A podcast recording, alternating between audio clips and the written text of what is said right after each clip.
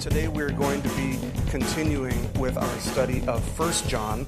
Uh, if you have your Bible with you, go ahead and turn to the second chapter in First John. But really, um, what we're going to be we're going to do a quick review first because, as you guys know, we spent the last uh, well the last three weeks that I was here um, going through the book of Habakkuk uh, which I think was a totally relevant book to, uh, to our culture and really, really helped me work through some of my frustrations and maybe, you know, my, my misgivings or my, my uh, just kind of disgust at uh, what we see going on around us. But that book honestly did help me. I hope it helped you as well. That's one of the things God's Word can do. It gives you comfort. Uh, and it shows you that there's nothing new under the sun, and it reassures us that God is always in control, even when it looks like He's not. So, the book of First John, if you're there, hopefully, the book of First John, it's really a picture of what the Christian life is all about. It's what the Christian life should look like, but it's also, uh, it also gives us a look of what the Christian life should not look like. Uh, so, having taken a pretty uh, extensive break from our study of this book, it's been one month, um, we should review some, uh, some of the content that we've already covered before we continue.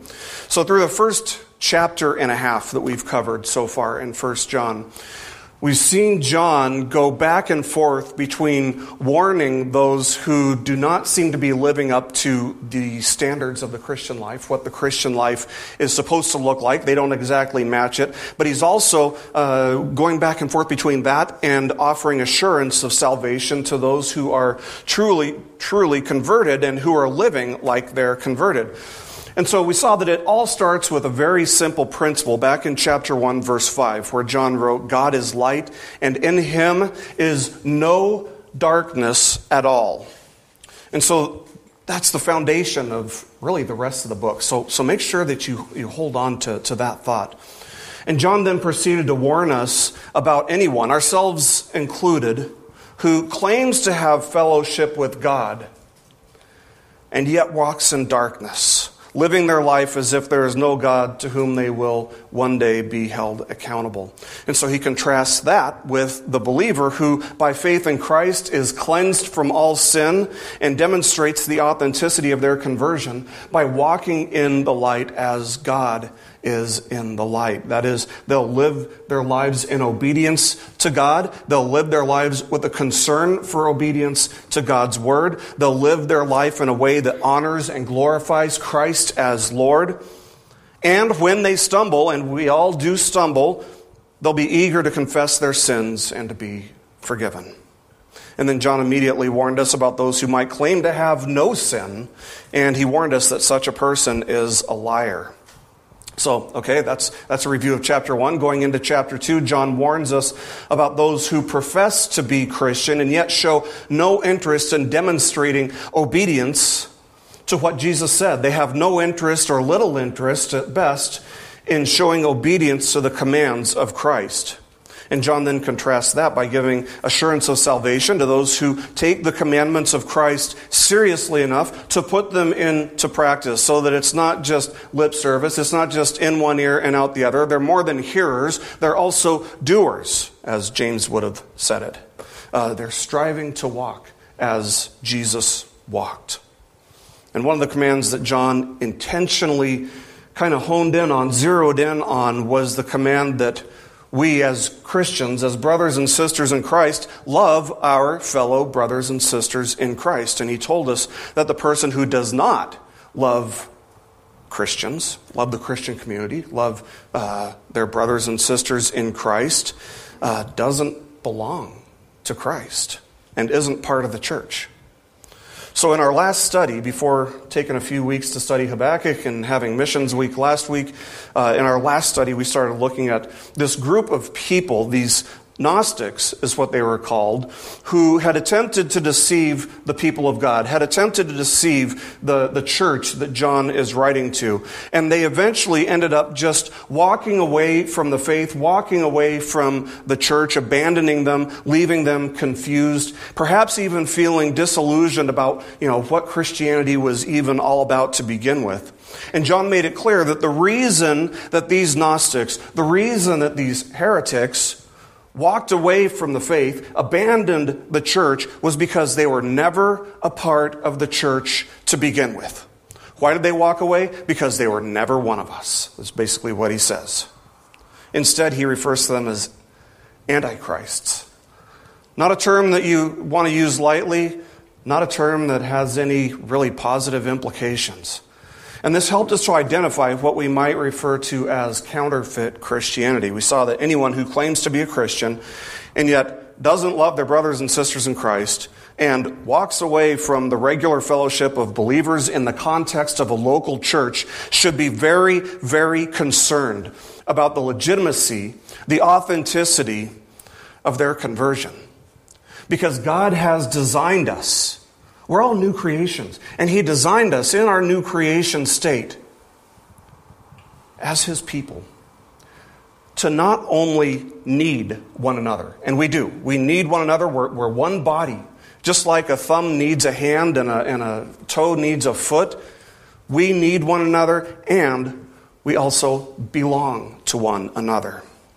So, the point that John was trying to make is not that our salvation is achieved or uh, received by going to church. Going to church doesn't make you a Christian. That's not what he was saying. What he was saying is that if we defect from Christian fellowship, doing so is evidence of a defective faith. It means there's something wrong with us. There's something that's not right with us. Not wrong with the faith, but with our faith. So, let me ask you this. What prevents a believer from doing that? What prevents a believer from walking away? What prevents legitimate Christians from defecting from the faith and walking away from Christian fellowship? After all, I mean, let's be honest, who among us could ever deny that there are some heavy hitters out there? There are some intellectual hitmen out there who are waging an all out war against the Christian faith. And I'm not just talking about guys like, you know, Richard Dawkins or, you know, th- those types of people, the people who are atheists and they just fiercely hate Christianity. Uh, not that they wage a war against Islam or any other uh, deistic religion, but they, they, they hate God, they hate the idea of God, and they're waging a war against it. But what about just the people of our culture who, yeah, are, are trying to persuade us to, to go the way that they're going? It, it's a constant struggle for us. And what what keeps us from going along with it? What keeps us from following the crowd, walking away from the Christian faith? Because let's be honest, the bombardment of other philosophies and ideologies that go against Christianity can be really discouraging. To see ourselves surrounded by it can just be completely demoralizing. And some of these opponents of the faith might even make some fairly persuasive, somewhat persuasive arguments from time to time. So, what makes us stay? What prevents us from abandoning and walking away from the faith and or the church? So we start our study today by examining and contemplating this very question, this, this very issue, as John quickly contrasts those who have left the fellowship of the church. Remember, you, that, that's where we left off. They, they left the church, they left you guys because they were never part of you to begin with. And he's going to contrast those people with the church, demonstrating that these other people were never Christians to begin with, and those who have remained in fellowship are. So he continues in verse 20. 1 John chapter 2, verse 20. He says, But you, there's the contrast, but you, but you have been anointed by the Holy One, and you all have knowledge.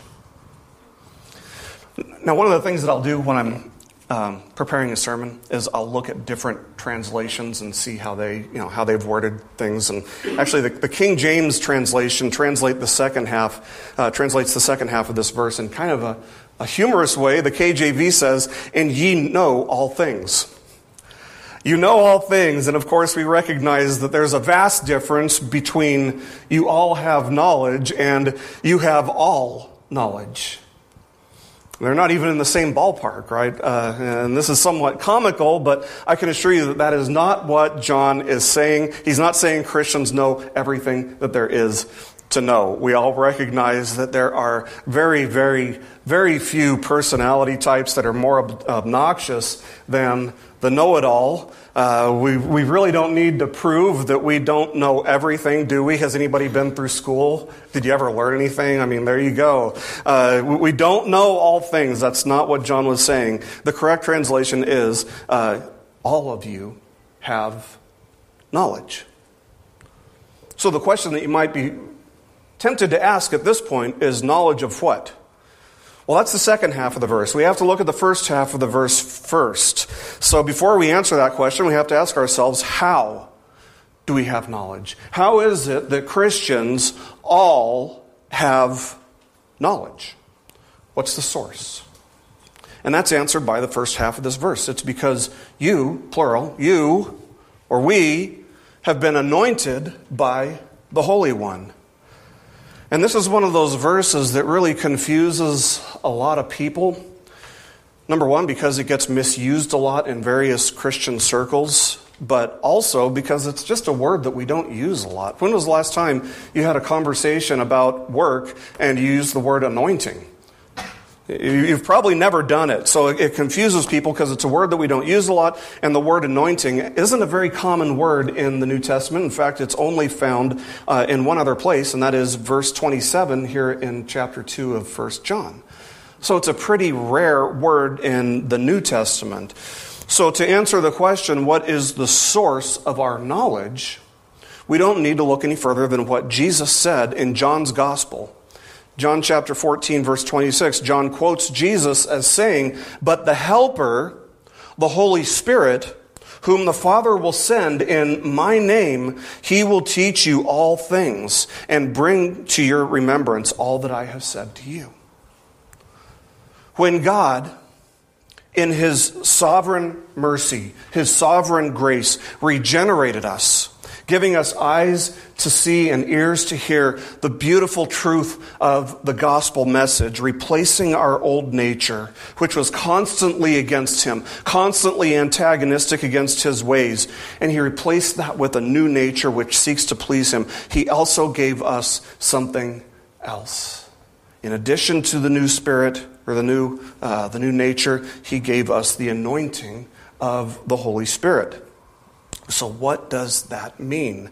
What would John's audience have thought that it means? Well, they probably had kind of a working knowledge of the Old Testament. So, going back to the Old Testament, we see that anything that was set apart to be used by or for God, consecrated unto God, was supposed to be anointed.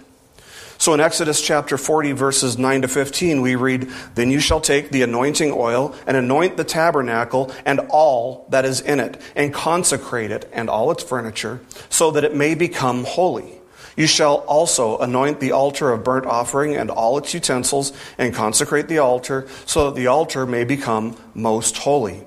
And you shall anoint the basin and its stand and consecrate it. Then you shall bring Aaron and his sons to the entrance of the tent of meeting and shall wash them with water and put on Aaron the holy garments. And you shall anoint him and consecrate him that he may serve me as priest. You shall bring his sons also and put coats on them and anoint them as you anointed their father that they may serve me as priests. So, what does this tell us? Aside from the fact that if you want to make something consecrated unto God, it takes a lot of work and a lot of meticulous work. It tells us that God is holy. It tells us that He doesn't take things that are just ordinary and common as they are. They have to be cleansed to even come into His presence.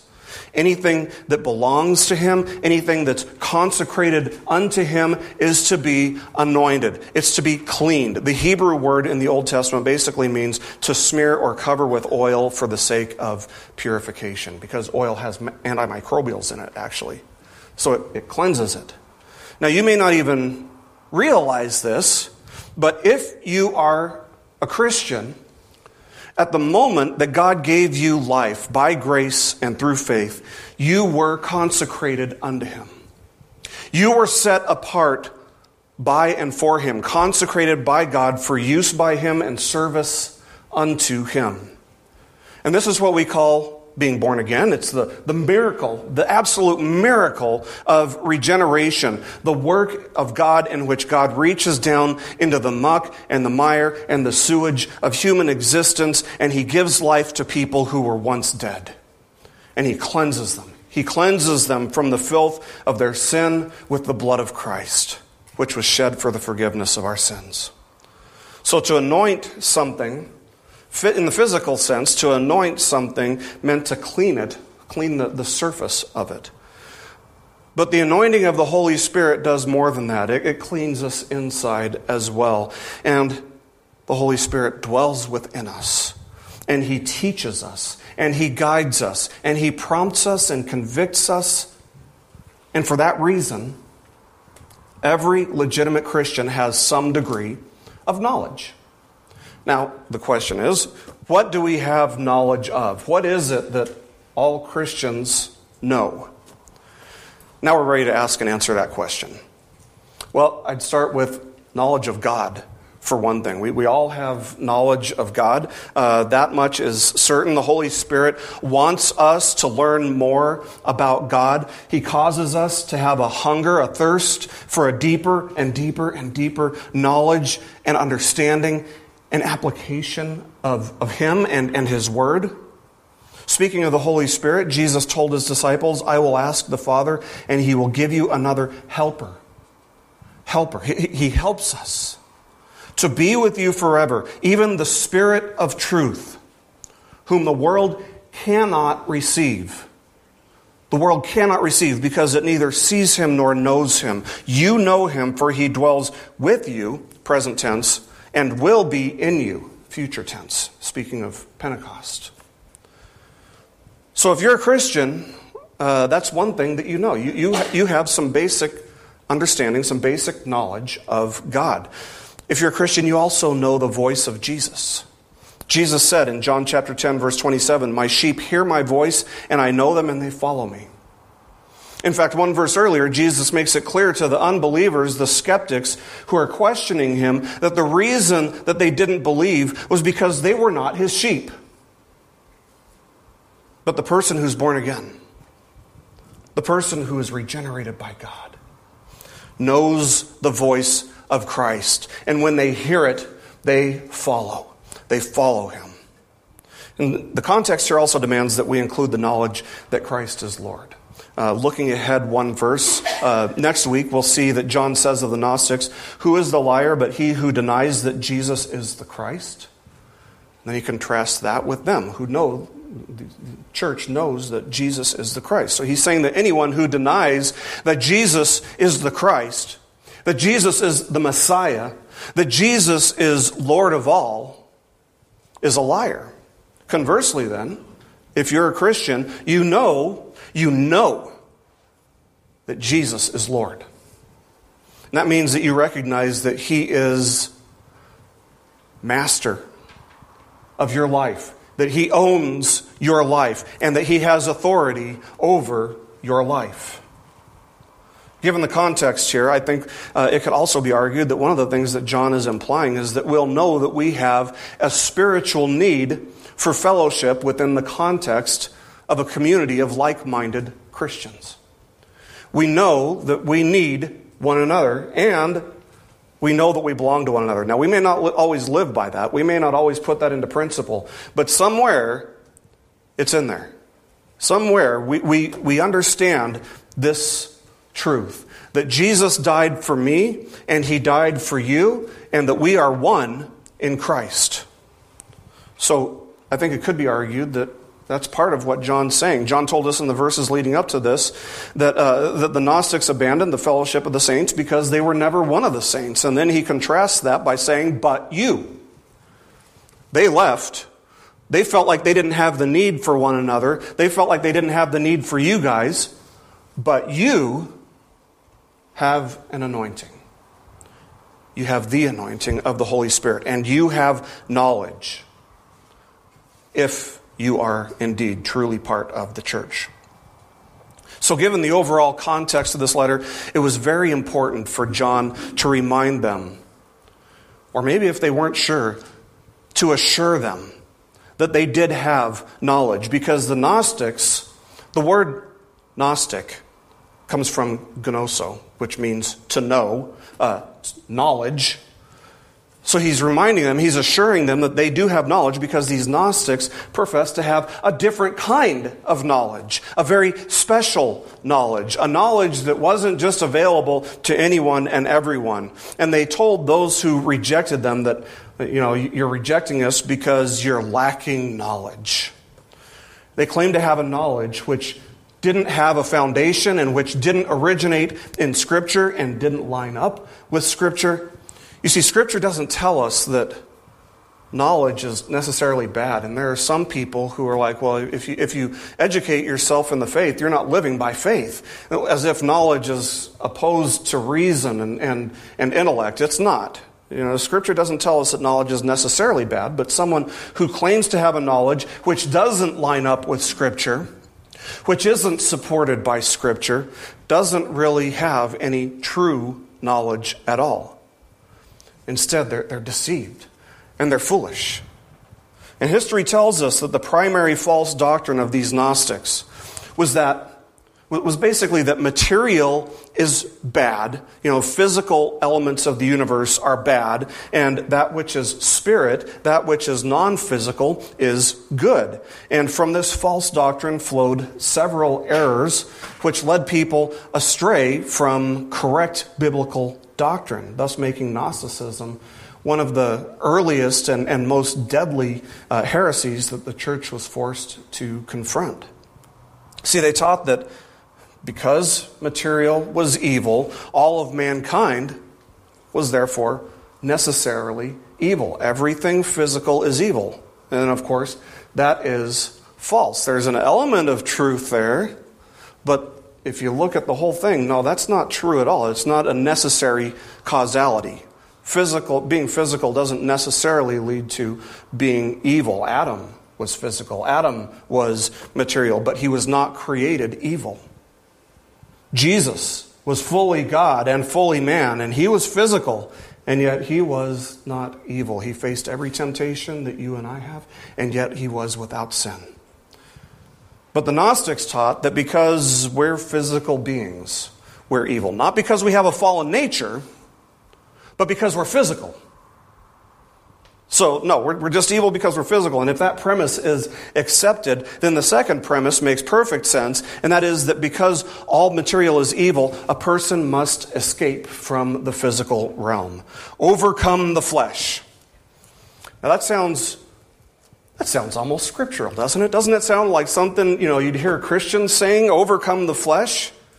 Only this escape from the body, this escape from the flesh, wasn't through faith in Christ as the Savior of the world, who bore the wrath of God and died so that the one who believes in him may have eternal life. Rather, the Gnostics taught that you must overcome the flesh by having this special type of knowledge, which only these false teachers were enlightened enough to have and to understand and to experience. And so John tells us point blank, that every Christian, every Christian has the anointing of the Holy Spirit. Every Christian.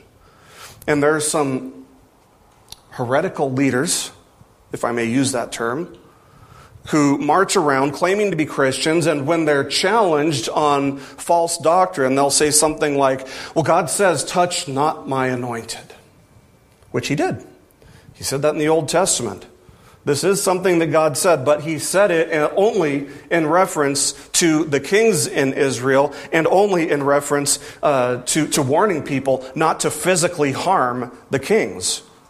He wasn't talking about holding them accountable, He wasn't talking about not offering insight or correction. So, really, to use this as a means of silencing critics is a horrible horrible misrepresentation of that passage. It's a horrible mis- misrepresentation of Scripture. It's not like only the teachers in God's kingdom receive the anointing, which is basically what they're implying when they say, God says, touch not my anointed.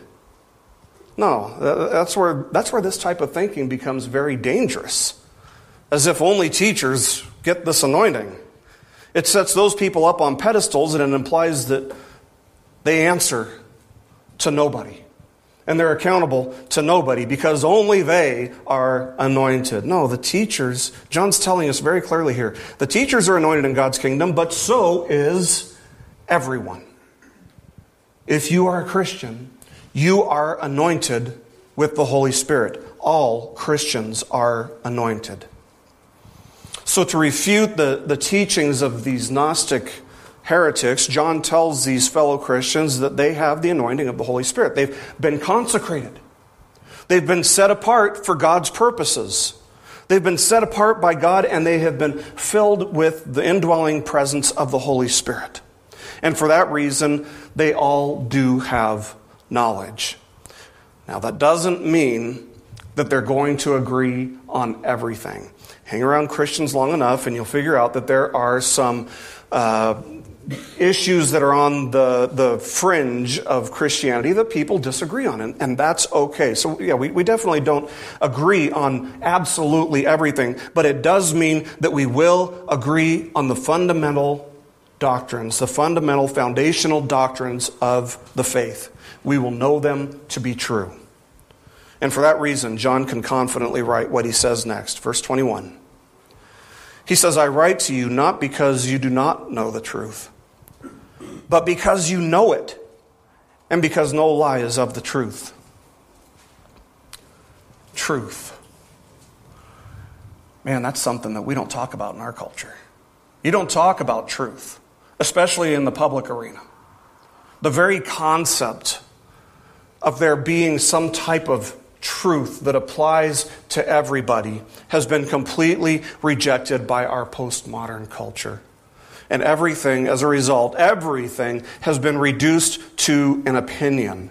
And the most politically incorrect, offensive thing that you can do in our day and age, in our culture, is to claim to know some type of truth, to claim to have some type of truth.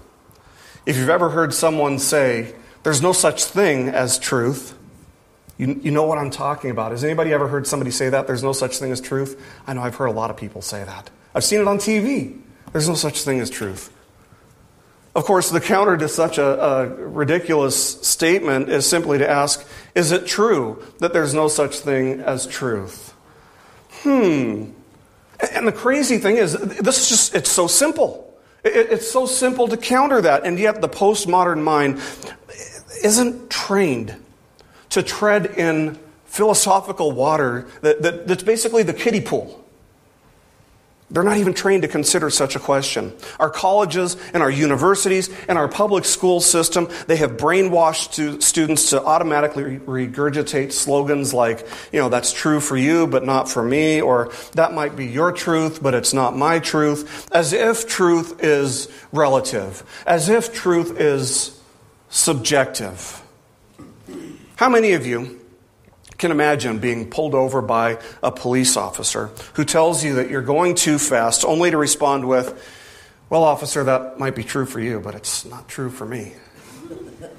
Who in their right mind would apply for Harvard Medical School? And when they say, We're sorry, your undergraduate GPA was insufficient for admission into our program, how many of you can imagine responding with, Well, that might be your truth, but it's not mine? The truth is that all truth is objective. There is no such thing as relative truth. And if you want to try me on that after, I, I, I love actually having people try me on that. You know, okay, well, let's say I like ice cream. I like mint chocolate chip ice cream. There you go. That's a subjective relative truth. I say, no, it's not. It's absolutely true that you like mint chocolate chip ice cream. All truth, all truth is objective. Relative truth doesn't exist. I was working at a bank um, when I was in seminary. And customer service, of course, was very important in the banking industry. We were, uh, you know, always supposed to have a smile, always supposed to give outstanding customer service. And I remember my boss once saying that the customer is always right. We've all heard that, right? But the reason that he gave was kind of funny. He said the customer is always right because truth is all a matter of perspective. Anybody ever heard that one? Truth is just a matter of perspective. Yeah, what I wanted to say was, well, is it just your perspective that truth is all pers- that all perspective or all truth is perspective, or is it really all a matter of perspective? Because if it's just your perspective that truth is just a matter of perspective, well, I've got a different perspective, so we're good, right? Yeah, you see, the idea that truth is relative or that truth is based on perspective, it's all self defeating. When you apply, that is, when you apply that statement to itself, it contradicts itself. Truth is objective. That is, it's true for all people, in all times, in all places. And truth is exclusive. That is to say, that whatever is not true is necessarily false. Another concept that our postmodern society has rejected. And they'll say that about our faith. Oh, you guys are so exclusive. But when you say, no, 2 plus 2 does not equal 5, they don't say, oh, why are you being so exclusive? You have some kind of, you know, favoritism for the number 4 or something? It's ridiculous. But see, this is where it gets complicated. Imagine that you want to know the truth about something that you can't see on your own that you can't see on your own. Let's say that you want to know the truth about the planet Pluto, which we have recently discovered quite a bit about because we have a, a, a a rocket ship that went up, and know, they, they took all kinds of pictures of Pluto, and uh, we learned all kinds of things about Pluto we never would have known before. But let's say that you want to know the truth about the planet Pluto. You want to know its exact dimensions. You want to know what it consists of. You want to know what the terrain on Pluto is like. You want to know is there life on Pluto? What's the gravitational force on Pluto? How long does it take for Pluto to make an entire rotation around the sun? Now, apart from scientific discoveries coming out of NASA and, and other space uh, agencies, how many of you would have the answers to these questions on your own? Yeah, nobody would. We wouldn't be able to know the truths about these things on our own. You might have your theories about it, but you can't know if your theories are true unless you have the right tools, the right resources, the right equipment. And this is how it works with God as well. Think back to the upper room discourse. The night before Jesus went to the cross, Jesus is having his final meal with his disciples before going to the cross. And he's, he's unfolding before them this, this great plan that he has for them. And how, how are they taking it? How are they receiving it? They're not. It's, it's just totally blowing their minds. It's, it's more than they can possibly understand. They have no idea what Jesus is actually talking about or what's about to happen. In John 16 12, he finally says to them, I still have many things to say to you, but you cannot bear them now. It was like a giant puzzle. And they didn't have anything to compare the pieces to, so they had no idea how all these pieces could possibly all fit together. Why couldn't they understand? Why couldn't they bear what he was saying? For the same reason that, on our own, we can't know anything about the planet Pluto. Because they didn't have the necessary resources or equipment to understand it, to make sense of it all. And this is really fallen man's problem. This is this is part of having a fallen nature. Fallen man doesn't have the equipment or the resources or the tools that are necessary for understanding, for discerning, and for applying the truths of God. Fallen man can't even understand himself. His idea of himself does not line up with what the Bible reveals about him. How can fallen man make sense of anything in the world, in the universe, if he can't even make sense of himself? He doesn't even understand himself. That's why the gospel is offensive. This is why the gospel is offensive. It tells us the truth about ourselves. It reveals our inadequacies. It reveals our sins. It reveals the wickedness that dwells in our hearts. It reveals our complete complete inability to do anything to save ourselves. It reveals our inability to do anything good on our own apart from God's work in us. fallen man has built his life, he's built his future, his identity, his personal kingdom on sinking sand. And the gospel carries with it the necessary implication that if it's not built on the solid rock of Christ, it is all for naught. It is all for nothing. It's all been a waste of time, and you're going to lose all of it eventually. The gospel carries with it the implication that such a person has planned very poorly.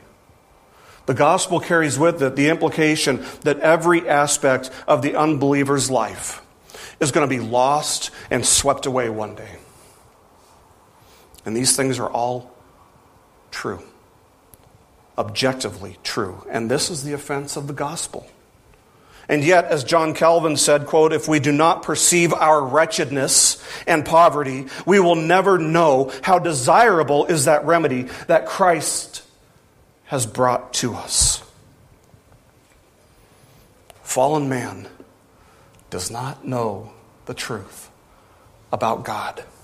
And that's why Paul says to the Corinthians, 1 Corinthians chapter 2 verse 14, he says the natural person, he's speaking of the unbeliever. The natural person does not accept the things of the Spirit of God, for they are folly to him, and he is not able to understand them. Not, not that he just refuses to, he's not able to understand them because they are spiritually discerned.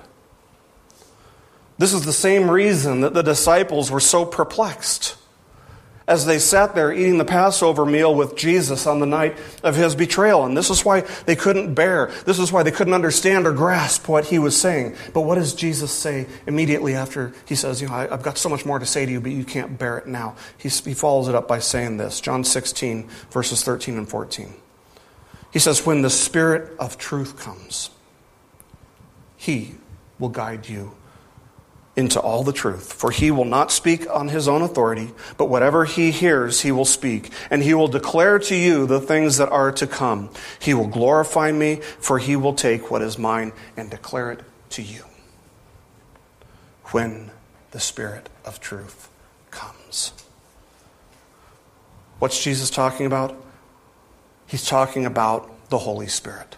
He's talking about how the Holy Spirit is not just going to dwell with them, He is going to dwell in them. On the day of Pentecost, that's what happened.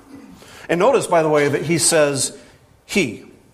He refers to the Holy Spirit as He, not it.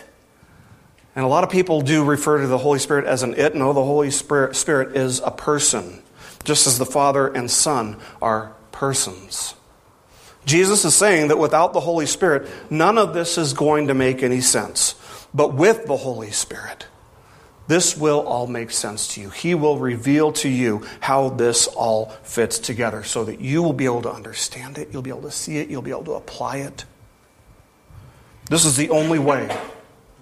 This is the only way that the gospel has ever made sense to anyone. They had the Holy Spirit reveal the truth about the gospel to them. How does anyone ever accept the fact that they are completely wretched, incapable of doing anything good? Because the Holy Spirit reveals the truth about their condition to them. How does anyone ever come to terms with the fact that salvation is only possible by fully trusting in a man named Jesus who died on a cross 2,000 years ago?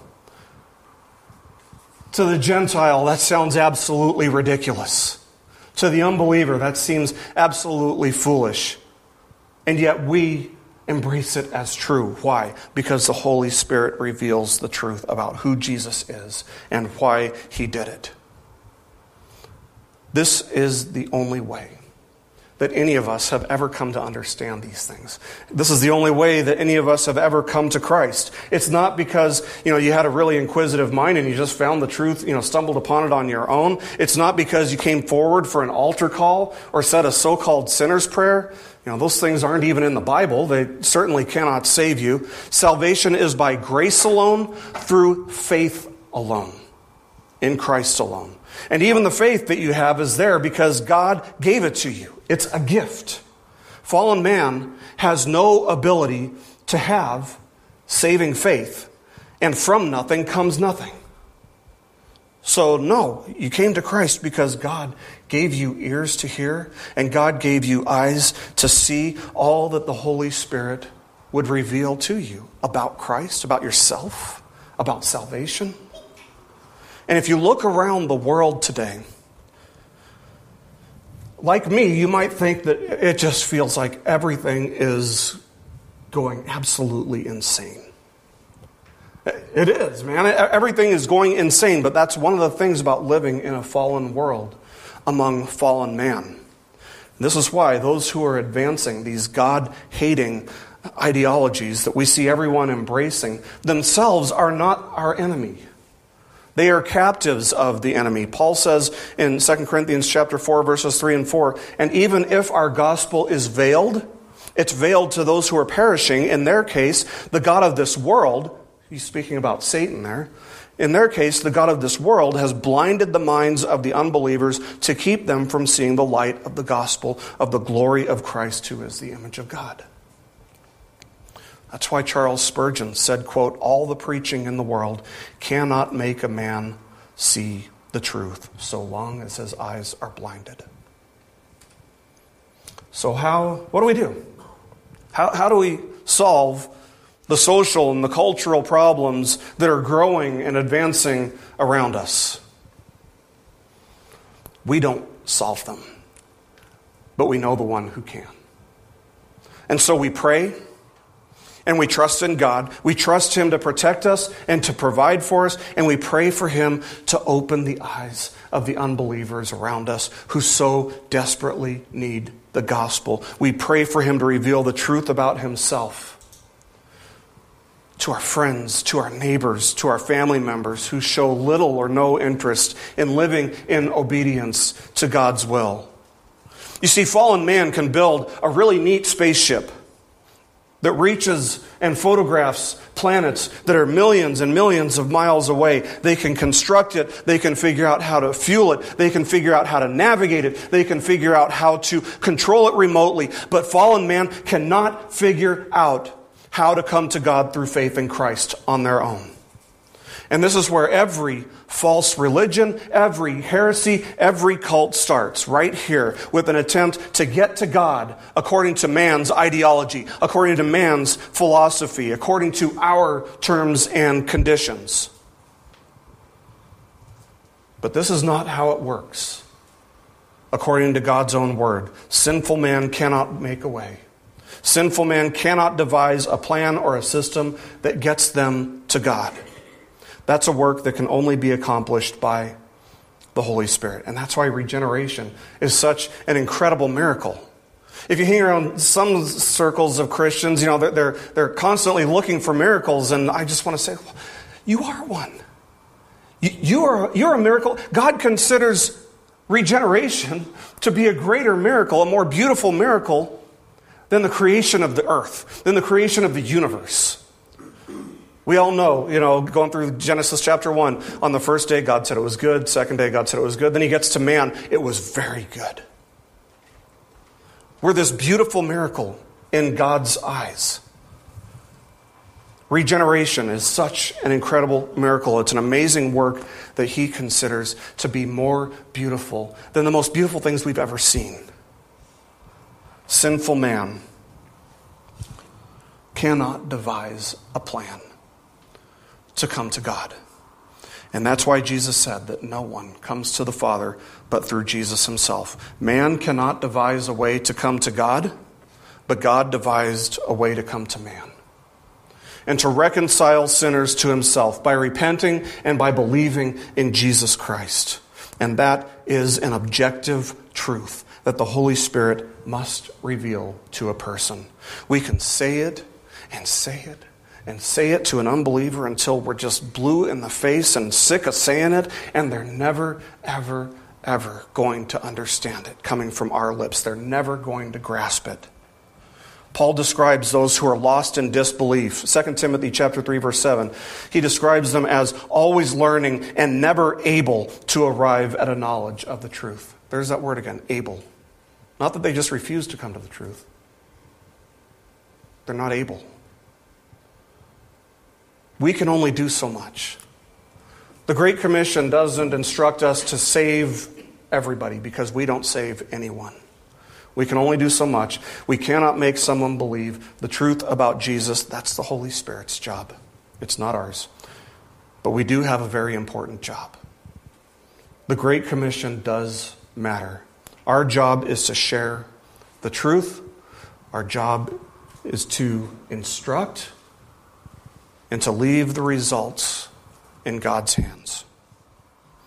The Holy Spirit reveals truth to us. He leads us into truth, and when we stumble across something false, He leaves a proverbial pebble in our shoes. What do you do when you get a pebble in your shoe? Now, if you're a runner, you might hope that it shifts between your toes or something, and so you might try to kind of tough it out or something. If you're walking, you might try to tough it out for a while if you're, if you're really stubborn, but eventually you will stop and you will take the pebble out. That's how it works with the Holy Spirit teaching us truth as well. We might have a belief in something that isn't true, but the Holy Spirit will lean on us and convict us and speak to us until we stop and take that proverbial pebble out of our shoe, so to speak. And this is how we make sense of life. This is how we make sense of reality. We have the right equipment, we have the Holy Spirit. As Ray Stedman says, the glorious thing about knowing Christ is that the longer you live, and the more you observe life with Him, Christ, at the center, you find that everything fits. That is, faith in Christ is what makes everything all make sense. It makes sense why our culture not only practices evil, but celebrates it and embraces every form of wickedness. It makes sense why God would desire us to stop sinning. It makes sense why Jesus had to bear the wrath of God against sin on our behalf, on behalf of anyone who would trust in Him alone for salvation. And it makes sense why fallen man can never, ever, ever be the solution for the problems that He has created and continues to create for Himself. And so John says here in verse 21 I write to you not because you do not know the truth, but because you know it, and because no lie is of the truth. See, John wasn't wasn't trying to give them any new information. He knew that they already had it. These Gnostics had been teaching them lies. It was lies. What, the thing that made it a lie was the fact that it contradicted what they knew to be true. It contradicted what God's very word says. It emphasized a trust, a trust in something other than Jesus. And Scripture is very clear that trust in something other than Jesus is an empty, worthless trust. And so these Christians had to grasp and discern and apply the truths that they knew because they had the right equipment. They had the ability to apply it. They had the anointing of the Holy Spirit. Without the Holy Spirit, anything that John's telling them would have made no sense at all. It would have been just like talking to a wall. So, in closing, do you understand? That there is no way of harmonizing, of, of bringing together what is true and what is a lie. You cannot dilute the truth with a lie because the moment you do, it's not truth.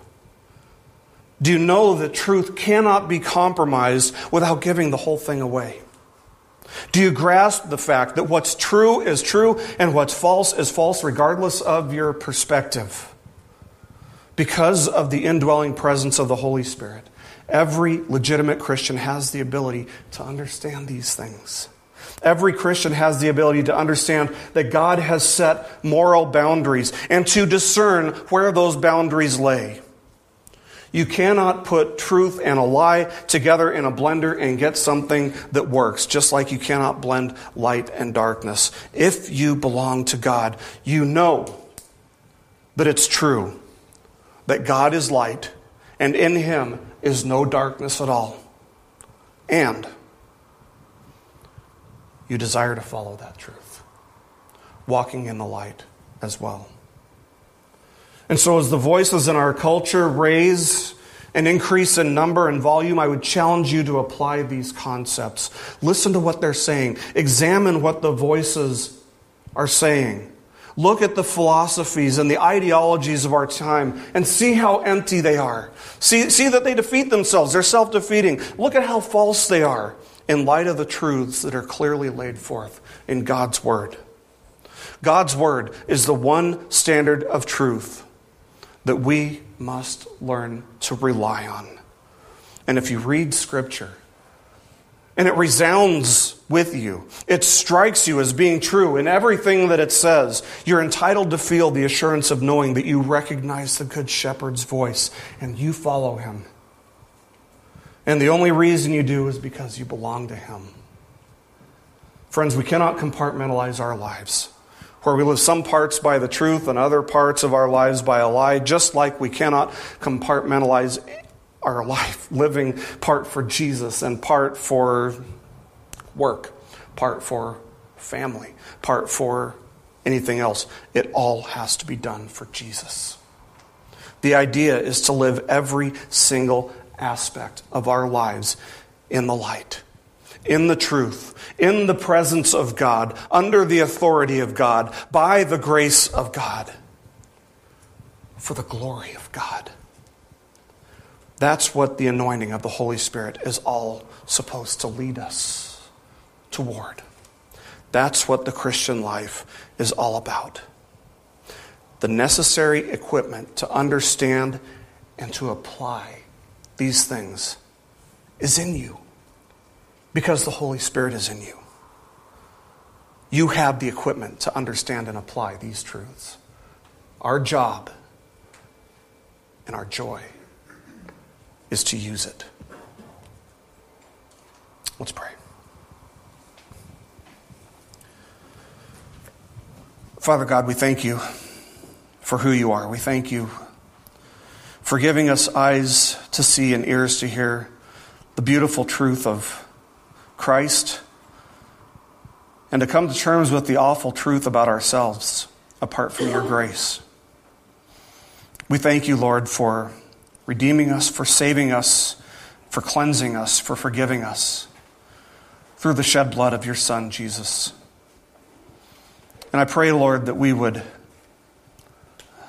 that we would learn to listen to that still small voice that directs us away from the culture and to your word.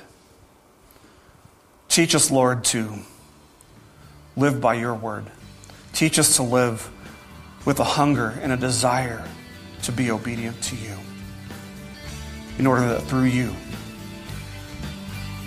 we may live and glorify you in all that we do. In Christ's name we pray. Amen. This message has been brought to you by BibleStudyPodcasts.org. We are a listener supported ministry. If this is your first time listening to us, we thank you so much for joining us and we ask nothing further from you. But if this is a ministry that you rely on for regular spiritual teaching, we do depend on your financial support to keep us going and growing. If you'd like to make a donation to BibleStudyPodcast.org to keep us going and reaching thousands of people around the world, you can go to our website, BibleStudyPodcasts.org, and you can make a donation on the right hand side by clicking on the support box. Again, we do rely on your support, and we thank you so much for your financial participation in this ministry, which enables us to continue in our mission of teaching timeless truths in these truthless times. God bless you. Thank you so much for listening today, and keep growing closer to Jesus. Take me deeper.